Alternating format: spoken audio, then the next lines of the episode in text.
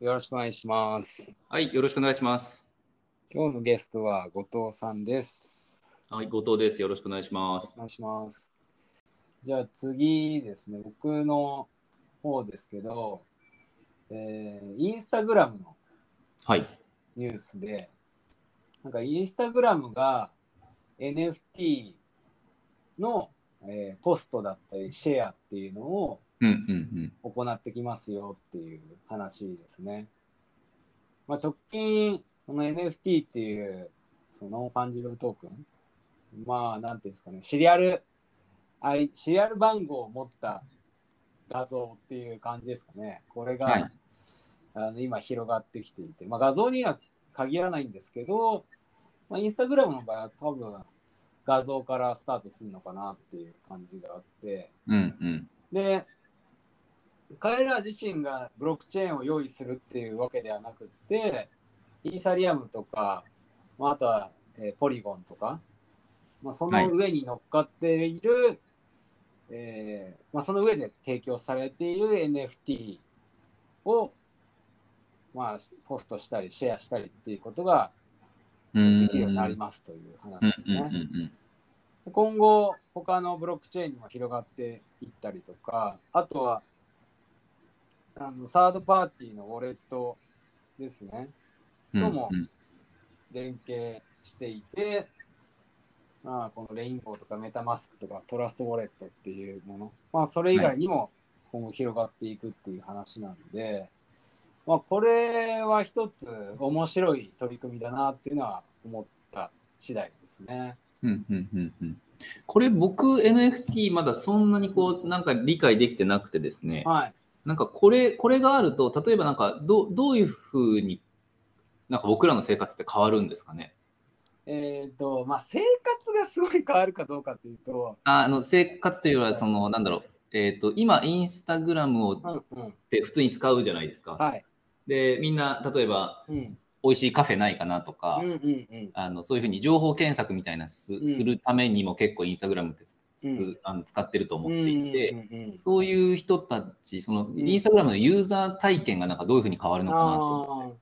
なんか、あのーインスタグラムの体験自体がすごく変わるかっていうとそういう感じじゃないと思うんですが、その今 NFT をはい。じゃあ探そうとか NFT を目にするってなると大体はオープンシーとかはい。そういうあの NFT を検索できるとか NFT を一覧できるサイト、えーアプリというものがあってはい。で、まあ、そういったところに行かないと結局はあのなんか見つけられないというか、うんうんうんうん。見つけに行かなきゃいけないんですね今って。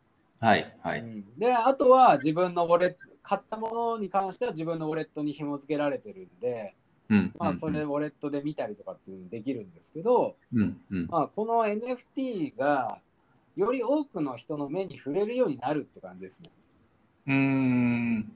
なるほどね。それは非常に分かりやすいですね。その、はい。NFT って、まあ、今流行り始めてて、うん。でこんなこんなカフェでこんな美味しいもの食べたよとか、例えばその会員制のレストランに行ってこんな体験しましたよっていうインスタグラムを上げるのと同じでこんな NFT 持ってるよとかっていうのをはい、あのみんなが投稿するようにもなるし、はい、そうです。えーと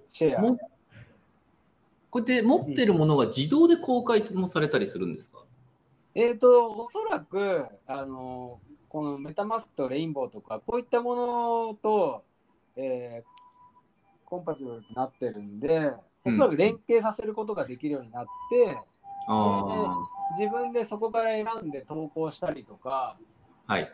で、投稿するときにおそらく、あの、承認とかっていうのは入れたりとか、まあ、するのかな。うんまあ、それは分かんないですけど、ユーザーエクスペリエンスによるかなと思うんですけど、うんうん。うん。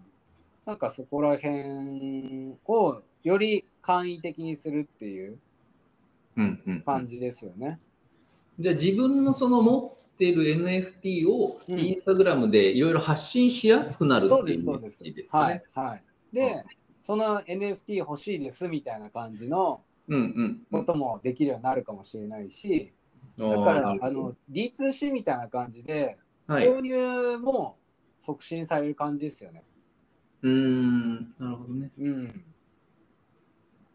なるほど。じゃあ今もインスタグラムって例えばどっかのお店のアカウントとかで、うん。あの、なんかこんなキャンペーンやってますみたいな発信したりして、そこがなんかその、うんそれこそ EC の場みたいなのたまになってると思ってて、はい。それが NFT にもなんか解放されていって、やりやすくなっていくっていうそうですね。やりやすくなっていくとは思いますね。あなるほど。うん。だから、まあこれによって新たに NFT という存在を知る人も増えるだろうし、うん。あとはうん NFT をもともと持っている人たちも、うん。あの投稿は画像、普通の画像として投稿したりとかはしてたと思うんですよ。はい。あと何かしらこう、自分で工夫すると、うん。うん。何かしらこう自分の NFT を購入できますとか、オファー出しますみたいなところの URL に飛ばすとか、はい。そういうのやってる人もいたとは思うんですが、はい。よりシンプルにやりやすくなってくるって感じですかね。なるほどね。うんだからその証明書、証明書付きで投稿できるって感じですかね。うん、そうですね。うんで、なんかこ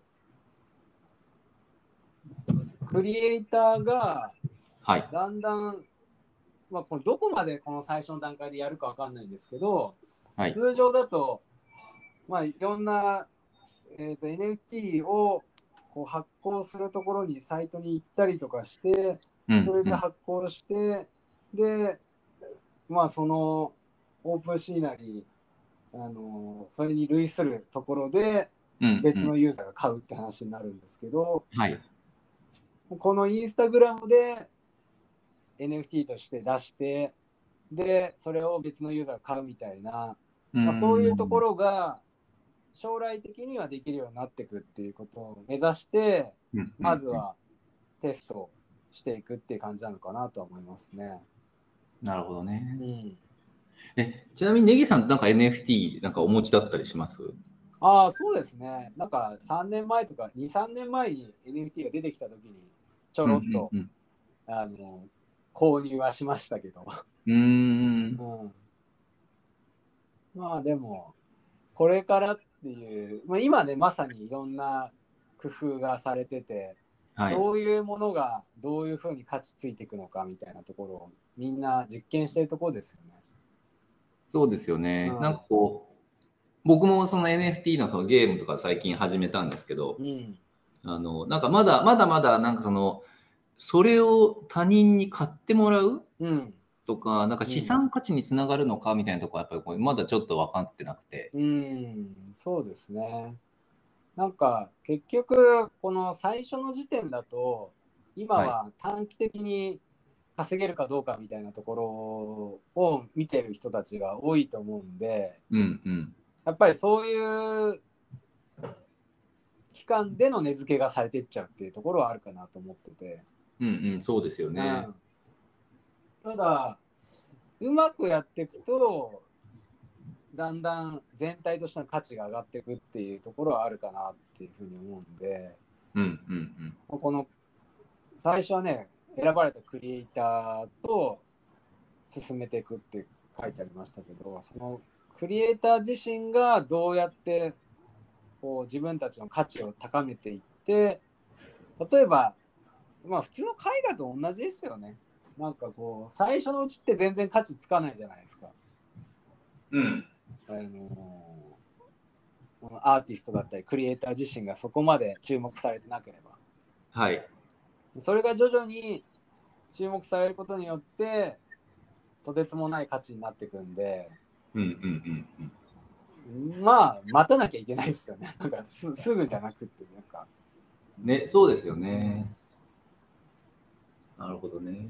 うんまあ、あと、こう、クリエイターというかこの NFT をこう発行する人に関して、別にクリエイターじゃなくても発行できるような状態なわけなんで、はいはい。なんかそういったところでもうまく見極めがなされて、で、きちんとこの通常の作品と同じようなクオリティのものが同じようなあの価値でちゃんと出されていくかっていうところが重要な気もしますよね。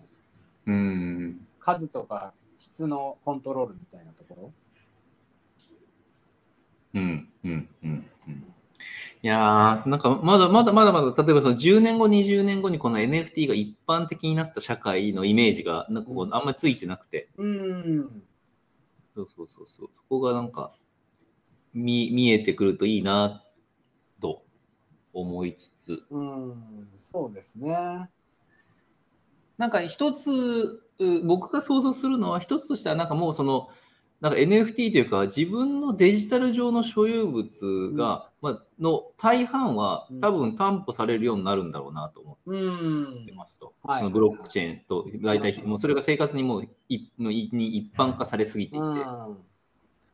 で、なんかその中で、まあそれこそその、例えば芸術作品だとか、うんなんか唯一無二性があるものに関しては、まあ、そのデジタルデータがなんか単純にこうやり取りはされるんでしょうけど、なんかそれって唯一無二なものって、あの、そんなにいらないじゃないですか。